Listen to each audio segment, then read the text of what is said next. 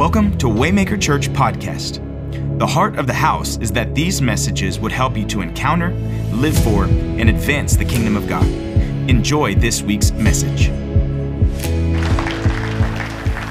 You know, I was uh, I asked the Lord as I was preparing for this message, and um, it was interesting because I, I, just I began to pray. I said, God, what uh, what do you desire? Um, you know, so often on Easter Sunday, you know, we would expect to hear just simply just the, obviously the message of the gospel, the message of the cross, which is powerful. And I'm going to briefly talk about that. But something that the Lord put on my heart and really dropped into my spirit that I'm going to talk to you about today is, is the message of the prodigal son. Uh, and it's not going to simply be what you would expect, but it's, it's going to show and reveal the heart of the Father uh, this morning. And, um, and so I just simply ask uh, if you didn't bring a Bible with you today, look under the chairs in front of you. There should be a Bible there. I want you to snag one of those and get it out. I believe it's important for you to have the Word of God before your eyes. But uh, there's something about it. Just I was preparing this week, and there was just something. There's something about Easter Sunday, right? There's something about just the day itself, and, and every year when it's on the calendar, you can feel it in the service. You can sense it in the atmosphere. That, that it's just it's a day of hope.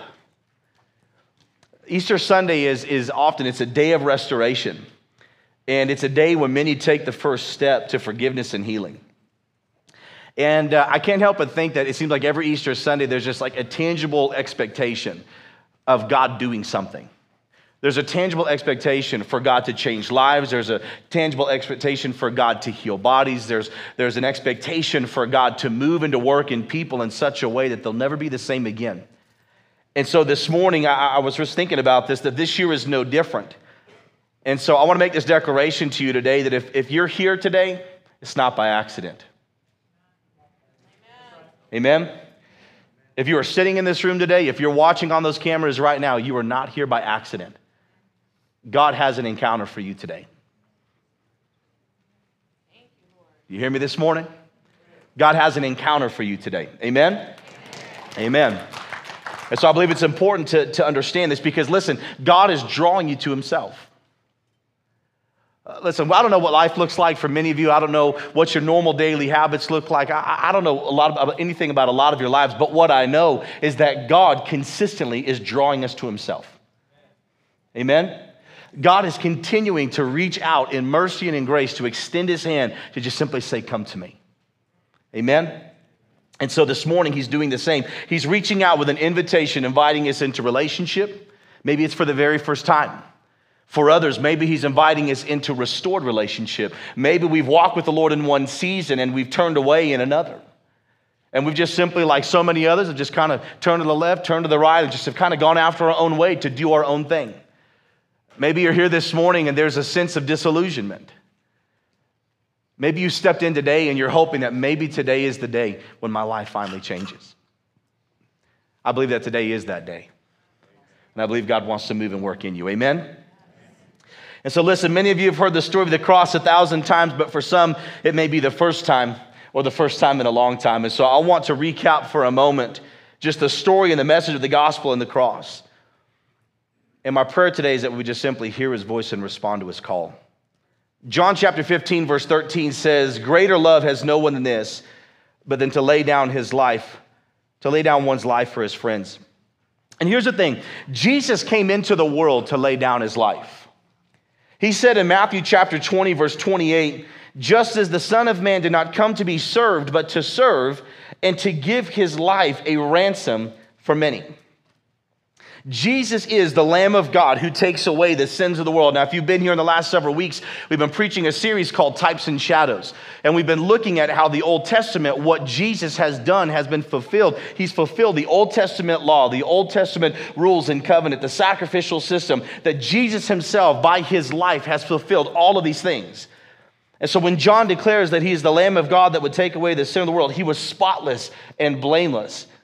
And he chose to carry our sin just as they would in the Old Testament, that you and I might be forgiven and have life. Amen? Amen. Amen. So good. And so he was the, the Lamb of God who takes away the sin of the world. That's John 129. He was betrayed in the Garden of Gethsemane by Judas Iscariot with a kiss. Judas was one of his disciples. And as it was coming to the time of the end that he was to die, that Jesus was to give his life, one of his disciples, Judas, would go and for 30 pieces of silver, he would betray him to the priest. Now, here's the thing this is what's interesting about that scenario. Did you know that time and time again, Jesus was able to escape the, the priest, right? He was able to escape death because it wasn't his time. Did you also know that Judas was a thief? And he was a thief who held the money box. And so, what Judas saw in his mind was an opportunity to get 30 pieces of silver, knowing that every other time Christ had got away from them. But this time, that 30 pieces of silver became the price for innocent blood. Right? So he comes into the garden, he betrays the Son of, Man, uh, the Son of God with a kiss. And in this moment, the Lord had told him and prophesied, he said that the disciples would flee from him. They would strike the shepherd, it would scatter the sheep. And that's exactly what happened, right? So they're in the garden, they come to arrest Jesus. And uh, as they take hold of him, everyone else is in fear and they all flee and run for their lives. And what's amazing is this is after they arrest him, they begin to beat him and mock him. What's interesting is, is have you ever thought about this for a second? That you have the creator of the universe and his creation is leading him bound, striking him on the face, mocking him to his face, telling us, hey, prophesy to us if you're so great. Tell us which one hit you. Have you ever thought about that? It's kind of a crazy thing that, that the, the ability of our hearts because of sin actually has the ability to look the Creator in the face and to say, Who do you think you are?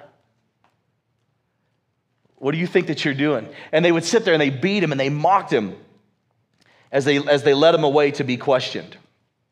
And what's interesting about this is after the disciples flee, they arrest him, they beat, they mock, they pluck the beard from his face, right? They're falsely accusing him before Pontius Pilate. And eventually they led him away to be scourged. Now, if you don't understand the scourging, right, the, the Romans used this thing called a cat of nine tails, and it had iron and sharp bone that was in it. And whenever it would hit, that iron would dig into their skin. And when they pulled back, it would rip the flesh off of the person that they were whipping. And many times it was so gruesome. If you've ever seen The Passion of the Christ, it's probably the closest in, in a movie setting of, of what it was like, of what Jesus suffered. But the crazy thing is, is it actually says in Isaiah 52 14 that his visual image was so marred, it was marred beyond that of a man. That he was almost unrecognizable. So even in that movie and what we see in it was still not the depth of which he suffered. And what's interesting about that is, is the reason he suffered, he said, was that for the joy set before him, he endured the cross. Do you know who that joy is? It's you. And so he allowed the flesh to be ripped from his body, and they, and they beat him with the cat of nine tails. They scourged him. And here's what's crazy is not only did they scourge him, but then they took a purple robe and they put it on them. Can you imagine your flesh is torn and now they clothe you with something? And they took a crown of thorns and they laid it upon his head, and with a reed they drove it into his head. And they mocked him and they bowed down. and They worshiped, Oh, hell, King of the Jews, King of, oh, hell, King of the Jews. And then eventually it was time to be led away. And of course, they took all the things off and they led him away to be crucified. Now, the thing is about Jesus and being crucified is he carried his cross to the hill known as Golgotha, which is, which is interpreted the place of the skull. And what's crazy, I've actually been there. I've been to Israel and I've seen this particular hill. And to this day, it still looks like a skull. Uh, and it's, it's, it's, a, it's a really interesting thing. And there at Golgotha, they laid him on the cross, and he was nailed to the cross for your sin and for mine. And he paid the penalty for sin. And here's what's interesting is even while he hung on the cross, they gamble for his clothes. They cast lots for it. And as they're casting lots for it, they continue to mock him, right? The scribes and the Pharisees would come up and they would look at him and they would say, If you're the Son of God, come down from there. And he said that everybody who walked by, right? There's a thief on either side on the cross as well. And every person who walked by would look at him and laugh and shake their heads and mock him. God Himself hanging on a cross for His creation. And so what's interesting about this, after they mocked and they ridiculed him, ultimately we all know that this led to his death. But this is what the Lord spoke to me. He said, Joel, what seemed like Satan's greatest hour revealed the greater love of God. Have you thought about that for a moment? That what looked like defeat, what looked like hopelessness, was the greater love of God being revealed. That in Christ's suffering, in, in him having the beard ripped from his face and his flesh torn from his body, in all of that, the love of God is being revealed. Amen? And I love that because what Satan thought was his triumphant hour was actually the moment of his defeat. Come on, somebody. It's so good. What I love about this is Romans chapter 5, verse 20 and 21 says, it says, Moreover, the law entered that the offense, uh, offense might abound. But listen, it says, But where sin abounded, grace abounded much more. So that as sin reigned in death, even so grace might reign through righteousness to eternal life through Jesus Christ our Lord. And so here's the thing this morning is you and I have hope that listen, yes, there was sin that led to death, but today you and I can have hope in Jesus Christ of a life and that more abundantly. You and I can be set free from the wages of sin and we can live unto God with our life, not just praying a prayer to get to heaven, but praying a prayer so that heaven might come into us. Amen? Because the kingdom life, I want to explain something to you real quick. The kingdom life ultimately is about the king. The American gospel has told us that the essence of the gospel is only about us. But the reality is that the essence of the gospel is actually about him his mercy, His grace, and bringing salvation to a sinful creation. Amen? Knowing that in the beginning, when they ate of the tree of the knowledge of good and evil, when they weren't supposed to, that death would come and separation would come. God, in his, in his amazing grace, wrote the story so that you and I could eventually find life in Christ. And what was given in the types and shadows of the Old Testament was the mystery of all the ages was revealed fully in the person of Christ to understand that he was the Messiah, the one who would make us clean and make us whole, that we could now come boldly into the presence of God to find help in a time of need. Amen? But we have to understand that at the end of the day, the message of salvation, the message of the cross is about us surrendering to him. It's not about praying a prayer so that God becomes my servant and surrenders to me. Amen? Because that's not the gospel. The gospel is about us learning how to pick up our cross, die to ourselves, and follow him. Amen? That's the message of the gospel. And what I know is that if we'll surrender our life to him, if we'll receive him as Lord and Savior, he will indeed make all things new. And by the power of his word, he will transform us from the inside out because where the mind goes, the man follows. And if I can be born again by the Spirit of God on the inside and He can come and change me and make me new, then now I can walk in newness of life. And the patterns and the things that I've struggled with for the majority of my life, I no longer have to live under those things because the power of the grace of God leads me to holiness. The power of the grace of God leads me to righteousness. The power of the grace of God and the blood of Jesus leads us into a transformed life. Amen? Amen. And so this morning, if you grab the Bible there, turn to the book of Luke, chapter 15. I want to read to you the story of the prodigal son, and uh, I have an illustration this morning that we'll do here in just a moment uh, that I want to, to be able to explain this.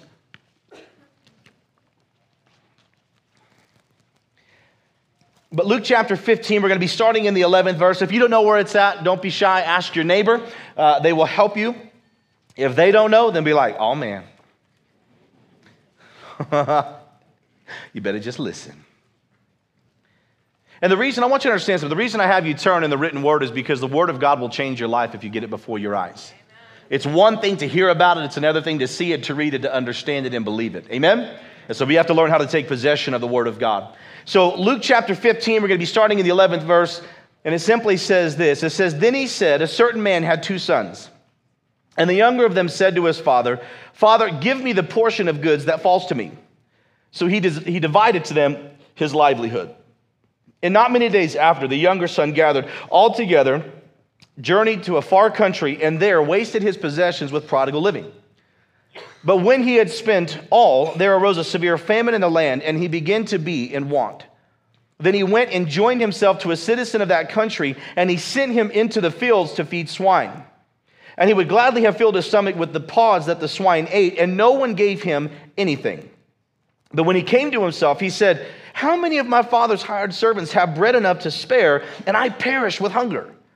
He says, I will arise and go to my father, and I will say to him, Father, I have sinned against heaven and earth before you, and I am no longer worthy to be called your son. Make me like one of your hired servants.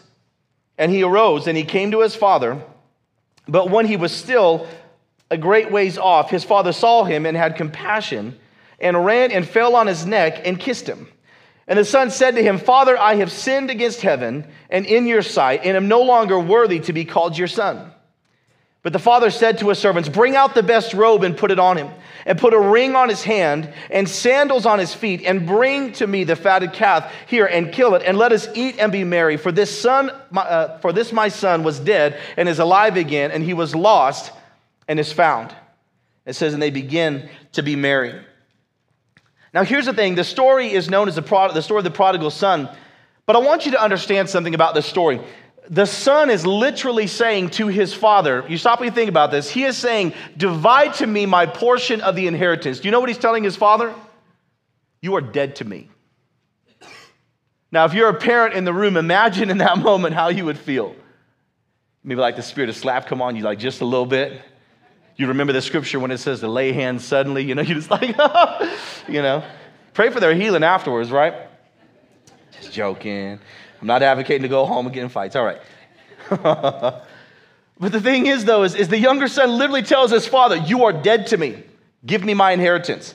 And here's what's crazy about the heart of the father. The heart of the father, literally, he divides his portion and the son, right, like he leaves to go do what he wants, right? He sits there for a few days. He's probably looking at all the stuff he has. He's proud of himself. I got my stuff. This is my inheritance. Now I'm out. And he, and he leaves, right? And he goes off to a far country. And he's, I mean, he's with prostitutes. He's partying wild. I mean, he is living it up. But how many of y'all know that the word says that he who loves pleasure will be poor? and so, first, he's out there and he's doing his thing and he's living it up. But eventually he comes to the end of the resources that weren't his, they were his father's. And so he's out there and a, sin, a sinful living, right? The pleasure and the freedom that he had found eventually would let him down. And naturally, how many of y'all know, it just seems just like God, that when you're doing your own thing, inevitably it seems like there's a famine that's coming. Lean times are coming, a desert season is coming. And it happens every single time. And so a famine arises in the land. Now, you have to understand something too. He finds himself feeding pigs. Now, if you know anything about culture back in the day, and especially with Jewish custom, like pigs were an abomination to them, right? They, they wanted nothing to do with them. They weren't going to touch them, they weren't going to eat them because they were considered unclean. So now you have a son who has wasted all of his father's possessions and his portion of the inheritance. And now he is, he's, he's living it up. He's, he's with the lady. He's out there partying, doing his thing. And now he finds himself in the midst of something that's unclean. And not only that, it says that he desired, he longed to eat the food that the pigs were eating because he was so hungry. That's pretty gross. But what's interesting to me about this is that as you read the story, you realize that his desperation led to revelation. And there's something in that that I want to share with you for a moment because sometimes it's God allowing us to get to our moment of desperation that's actually going to be the very thing that leads us into revelation of who he is. Because as long, as I talked about a second ago, that the kingdom of God is about a king. And, and the thing is, is, is that king has a throne. In the spirit, the, the throne is intended to be on your heart. So, depending on who's sitting there, if you're sitting enthroned in your heart, there's going to come a point where you're going to have to come to the end of yourself. If you're the one that's ruling and reigning, wanting what you want, to do things your own way, you're going to find yourself eventually in a place of famine spiritually. Amen? Because listen, if we're outside of Him, we're always going to shrivel up. We're like a branch that's been removed from the vine. But the reality of the kingdom of God is that there is a king who is intended to sit on the throne, and his name is Jesus. And so, in order for us to live well in the kingdom of God, we have to learn how to surrender the throne. And listen, it's not me and Jesus side cheeking it. Hey, Jesus, it's me and you, boo. We're going to ride to the end. No. It's not us in the back seat going, hey, Jesus, man, take a ride right here. No, listen, get some tape out, put it over your mouth, and go lock yourself in the trunk and let him drive because it's about Him. It's about His person, His power, His culture, and His, his reign. Amen? But it's the moments of desperation that ultimately lead us to revelation that we are poor gods to ourselves. But He's good. And so what's interesting is he comes to his senses and he makes the decision to return to his father. And, so this the, the question, here's the thing, the question arose from a place of shame, right? He was ashamed of what he had done. He was ashamed of where he had been. And also, he just comes to his senses. He's thinking, dude, the servants at my dad's house have it better than this. They're not eating pig slop. Like he actually cares about them. And so they he wising up in the story and he says, you know what, I'm gonna go home. But here's the thing is the question arises, how can I return after what I've done? Has anyone ever felt that way before? Dude, I know I'll, I'll be the first to raise my hand because I know that I have. When you do something boneheaded, you do something and you go against what God has said, and in your heart you're just thinking, you're condemned, you're going, how can I go back? Like, how could my father love me? How could he accept me? And so this what's interesting is in this story, he comes up with the idea now to become a servant instead of a son. Just make me a slave. Right? He prepares his grand speech. You wonder how many times he rehearsed it. You forget that they're human, right? Like you wonder how many times he rehearsed this thing. He's just like, Father, Father, Father. You know, like, was he like looking in the mirror? I don't even know if they had mirrors back then. They probably didn't. But could you imagine him looking in the mirror and he's just like, I need to look more disheveled. You know, how can I look more humble in the moment? But he just simply says, says, Father, I've sinned against heaven and before you, and I'm no longer worthy to be called your son. He says, Make me like one of your hired servants. And I just couldn't help it as I read this story to think about the shame that he must have felt to realize what he had done. So I'm going to have somebody come out real quick to, to help me illustrate this this morning. And as they're coming, you know, I can't help but think, and this is what the Lord really began to deal with me about for this message. And I said, Lord, what do you, what do you want me to talk about, right? It's your church, it's your week, uh, it's the day you rose from the dead, so what would you like? And the, the Lord told me, He said, Joel, He said, there are many who subconsciously identify with the Son when they hear this story. Now, obviously, he's told us a story, right? Because there's also an older brother, if you continue to read, who stays there and he's faithful and he works and he does what the Father asks. But even when you read that story, the Lord told me, He says, there are more who just simply identify with the, with the son who went off to do his own thing. And so, for whatever reason in life, you can step up here with me. But for whatever reason in life, through our decisions, I'm gonna go ahead and you can, like I was telling you with your coat and all the stuff, you can just set it up there for me. But for whatever reason in life, by the decisions that we make, we, for whatever reason, choose to walk out of being sons and daughters. And the coat that we had that signify we were in the family and the, you know, the garments that he gave us that were, that were nice, right? And, and, and everything, which is for whatever reason, we just have these moments where we make decisions that lead us away from him. And, and, and we just kind of set those things off to the side and, and, and the ring that was on our finger signifying authority and, you know, the, the nice things that he had for us, for some reason, we just seem to put those things off and we just, and we just go on and, and, and we just seem to go do our own thing. And, and the more that we go do our own thing, right, we end up in the shadows. And, and, and there's those parts of our lives where all of a sudden now the garments that we have begin to be soiled and dirty. And, and, uh, and, and if y'all know anything, if you've ever done street ministry before, you recognize that when somebody is in that condition, they are filled with shame. More often than not, they'll never even look you in the eye because they're ashamed of what they've done, they're ashamed of where they've been, and their heart is burdened by what's happening in their lives. And so, for whatever reason, so often we choose to go our own way, living the way we want. And, and what happens about sin is this is what the, the, gospel talks about. We see it in the Garden of Eden is that when we commit sin, it drives us from the presence of the Father. And, and we go off and we're separated from Him. And, and what happens is, is, is, is, is in these moments, like so many other times, what we learn is that what sin promised in pleasure has once again resulted in pain.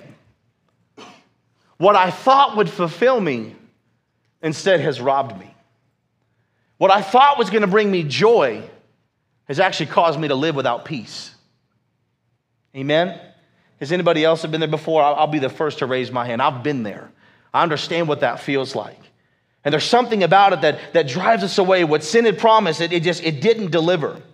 And so what happens is, is once we're outside of that, our confidence is robbed. Right? And so now, like the son, we no longer feel worthy. You know, we can sit there and think, man, I went to church at one time of my life, or, or I was faithful in one season, but man, I've just kind of drifted and I'm doing my own thing and I'm not really spending time seeking him or in the word or, or worshiping or things like that. And now the shame of that robs us and we no longer feel worthy, right? Because we don't feel like we belong. The son literally in the story is saying, listen, he goes, he's, I don't even belong anymore. I told my father, you are dead to me. Give me my stuff. And even as the father gives it out, And he allows him to go off and to do these things. Now his confidence is completely shaken. He doesn't feel like he belongs, and the feeling of rejection that he has is overwhelming. And so, so often it's just like that for us that the feeling we have of rejection can be so overwhelming that we just begin to prepare the grand speech. You know, God, if you'll just allow me to wash toilets in the house of God, I'm not even worthy to go to the front, Lord. I'm not worthy to serve. I, am not worthy that anybody should even like know who I am or care that I'm there. God, I'm just sorry. I'm just so terrible. Anybody ever felt that way before? Can I get you to understand something? That is a tactic of the enemy. Because that's not how God sees you. Because the, the, the lie of the enemy comes up that, that you're not valued, valuable, that you don't deserve to be in the family. You know, like, yeah, I'll just come back, I'll just wash the toilets. And so in these moments, we can just sit there in the grip of, of guilt and shame. And we can, but here's the thing is we easily, when this happens, when we have the, the guilt and the shame, we miss the heart of God. Because if you look at this story, what's amazing is, is why all of these things are taking place. It's the father who is looking a great ways off to see where his son is. I don't, he didn't have binoculars, but I figured it was a good illustration. But the reality of it is, is in this story, what it's telling us is that while we were so far off, while we were doing our own thing, while we are laden with sin and feeling guilty and shameful, wondering, because again, the heart of the person is going, there's no way that God can accept me. And all the while, God is going, where's my son? Where is he at? And, and, and you can imagine daily him going out and he's looking, and he's looking, and he's scanning the horizon. Is he out there? Where is he at? Is he out there? Is my boy coming home? And he's wondering in these moments is he dead? Is he in the gutter somewhere? Is he alive? Is he safe? Is he hurt? Yet all the while, he's the father's just looking and looking and looking. And see, often we miss the heart of God in this because, because the son may be hanging his, his head in shame but that's not exactly what happens. If you read the story and you'll see that the son finally makes the decision to come home, do you notice in the scripture what it says about the father? What did he do? It says that he ran. He's scanning, he's looking, and all of a sudden he sees him and he says, My son. And he runs over. Ooh, I need that. he didn't wear a microphone pack, but I did. Okay. But he runs over. And here's the thing is does he run over to his son and then punch him in the face? Not at all. He didn't like run over to his son and jump on his back and be like, anaconda squeeze. He didn't do any of that. No, it says that he ran over and he comes to his son and he grabs him and he embraces him. And it says that he falls on his neck. I'm not going to kiss you though. So, anyway, it's my nephew, but we're still going to do that. Right? And so all of a sudden now, he grabs his son and he's coming home. But here's the thing is as he's coming home, imagine the joy that's in the father's heart. Because once he meets him, what does the son do? Father, I'm not worthy, I'm not worthy to be called your son. I'm not worthy to be called your son. Listen, I, have messed up. I've taken your stuff. Just make me like one of your hired servants. And what my favorite part about this story is, is the father does what? He ignores him. He's listening to a word he's saying, and the father walks up and he says, "No." He said, "Take the." Uh, he said, "Take this different stuff off. Bring the best garments that we've got. Put the ring on his finger, and all the sin all the wickedness, all the shame, the father comes and he says, Son, that is not who you are. That is not where you belong. And he said, He cast the thing away. And he comes back and you can begin to put that on. And what I love is that as he comes back and he says, You know what? No, you may have felt like you were far off. You may have felt like you were worthless. But he turns around, he tells his servants, He says, No. He says, Go get the, the fatted calf and sacrifice that thing. We're having a party because my son is home. He was dead, but now he's alive. And I love this because as he as he comes back, the scripture, if you read it, and this is one of things I love about the gospel, is it says that he gives us a gown of salvation, but then he gives us a robe of righteousness. And I love this because he says, bring the robe. it wasn't something, listen, the son didn't earn it. There was nothing he could do, right? He had been off doing his own thing and, and in filthiness and wickedness and sin, wild living. And yet the father says, Bring the robe, put it on him. And what I love too is then he turns around and he says, he says, Bring the ring. And if you think about this with rings, especially in that time, rings represented a delegated authority, right? And he says, Not only am I going to put the robe back on you to signify that you're in my family, he says, but I'm going to give you the ring of authority, put it back on. And I love this because, again, this is what happens is listen, though we were far off, Listen, it doesn't matter what you were doing last week. It doesn't matter how far into sin you've gone. The blood of Jesus is enough. Come on, somebody. When we sang it earlier, thank you, Jesus, for the blood applied. Listen, if we understand that from last week, but then the last couple weeks in the messages, that when they applied the blood to the door, death and destruction had to pass over. Come on, somebody. And so, listen, just because there was guilt and shame in your life of where you've been, the Father's love is greater. Amen? It'll wake somebody up this morning. Come on, somebody. Listen, the love of God is greater than whatever we've been. Listen, it, you could have been gone for 25 years, and today you've walked in the building ready to surrender, and the Father is running. Listen, it doesn't matter how long it's been. What matters is the grace and the love of God. But what I know is that grace changes us. Come on, somebody. It's not just about receiving the gown of salvation, He wants to put on you the robe of righteousness. You see, the Holy Spirit comes to convict us of sin and of righteousness. Listen, what I mean by that is He's going to tell us, hey, that's not who we are, it's wrong. You need to change that. But He also comes to remind you, you're in the family, that's not how we act, that's not who we are. That's not the path we walk. That's not the way we talk to people. That's not the way that we love. Come on, somebody. And that's what I love is that he's going to guide and lead us into all truth. And by the way, it's his truth, not yours. Listen, there's no relative truth in the kingdom of God. He is the truth. His word is the truth, and we either abide by it or we reject it. But can I tell you something this morning? I would caution you against rejecting the truth of God's word. Because there will come a day when every person in this room will stand before him and give an account for their life. And he's not going to give a rip. Maybe that wasn't the best way to say that, but he's not going to care. Listen, we can present in that moment the list of all the good things that we've done in our life, but our righteousness is as filthy rags in the sight of God. But if I learn to just simply be in the family, if I learn to just simply go back and do what he's asked to do, He'll clothe me with the gown of salvation and the robe of righteousness. He'll put the ring of authority back on my finger. He'll put the, I love it because he says, put the sandals back on his feet. And all of those painful moments as we walk out life on our own, God makes a way for us to be restored. Amen? Amen. Thank you. you give him a hand. So good. But here's the thing that, that I realize in this story is that so often the picture of God that we just depicted for you is not the picture we have in our heart. For whatever reason, we have been taught that God is just up there angry and vengeful and in a rage because of all of us. Now, can I tell you something? Does God hate sin? Yes. But He's still looking for us. is He a holy and a righteous God? Yes but he's still pursuing us. Amen? And that's what I love about the power of the gospel is, is Jesus going, listen, there is no cavern too far that I will not step into to redeem you. There, there's no sin that you could have committed. Listen, you have to understand something.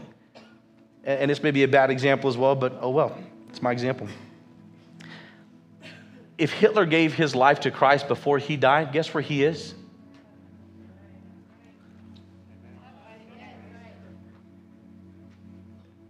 He would be in heaven because he surrendered and his sin would be under the blood. It doesn't matter whether his life was just or unjust. You and I are not God. Neither do we get to determine the extent of his grace and mercy. The reality of it is, is that the power of the blood of Jesus is, is so strong that he can save to the uttermost. Listen, the person that right now in our city that's practicing witchcraft, the power of the blood of Jesus is enough for them. Amen? And listen, you would think that God hates them. And that's the picture so often we have that God is just vengeful and opposed to everyone. And yet at the same time, He came to give His life a ransom for many. Amen? And he's drawing people to himself. And so we have to get the right picture in our mind of who he is because the reality of the Father's heart is that it's overflowing with joy. Because what was dead is now alive, what was lost has now been found. And I, I firmly believe this morning that God the Father is running to us. And he's looking for the one who would say, I'm going to come to my senses and return home. It's not about what we can do to right all the wrongs in our life. He's just saying, Come home. He's like, Yes, you've been acting crazy. Come on. Why? Because his word is powerful enough to cleanse you of all unrighteousness. Amen? The blood is enough when it's applied to your life to wash away all of your sin. Come on, somebody. I mean, this, I mean, if you really stop and think about this, this ought to make you shout. Listen, He's enough for us. His grace is sufficient for us. And so we can have confidence that God desires for us to come home. Ephesians chapter 2, verse 4 through 8. It says, But God, who is rich in mercy, because of his great love with which he has loved us, even when we were dead in trespass, made us alive together with Christ. It says, By grace you have been saved. He's raised us up together and made us to sit together in the heavenly places in Christ Jesus. That in the ages to come he might show the exceeding riches of his grace in his kindness towards us in Christ Jesus. It says, For by grace you've been saved through faith, and that not of yourselves. It is the gift of God. I mean, do you understand what this is saying here? That while you were in opposition to him, because of his rich mercy and his great love, when you were dead in your trespass, he has made you alive in Christ. And what I love about the finished work of Jesus is it has nothing to do with what you and I can accomplish. It has everything to do with what Jesus has accomplished. Amen? That's the grace of God extended. He gave himself that we might be forgiven and set free. And what I love is that he looks with anticipation for our return. Luke 19, verse 10 says, For the Son of Man has come to seek and to save that which was lost. And so when we come to him and we confess our sin, he forgives us, right? He cuts off the old dirty shirt and he removes it from us. The scripture says, as far as the east is from the west, so far as he removed our sin. Ah. It's so easy to overlook that. It's so easy to lose sight of the fact that He is so good that He'll remove your sin in such a way that it'll never return because He's powerful enough to do it. Now, we have a responsibility to play in that, to be renewed in our minds so that we can live out the power of the gospel. But His grace is enough for us. Through the finished work of Jesus, He clothes us in a robe of righteousness. He puts the ring of authority on our hand. And I firmly believe this morning He is looking and longing for our return. He's longing to show us His greater love. He's calling out for lost sons and daughters to come home. And what I want to say to you this morning there's room for you. There's room for you. No matter how far off you may feel, there's room for you. And the Father is simply saying, Come home. Come home. Come home. He says, I love you. Come home. Yeah, you may feel like you're in shame. Come home. You don't feel like you're worthy. Come home. He says, I can fix all those other things. Just come home. He sent his son to die in our place so that we can find life and restore relationship with him. Thank you for listening to the Waymaker Podcast. To simply connect, or if this message ministered to you and you would like to support the ministry, you can simply go to waymakerchurch.org.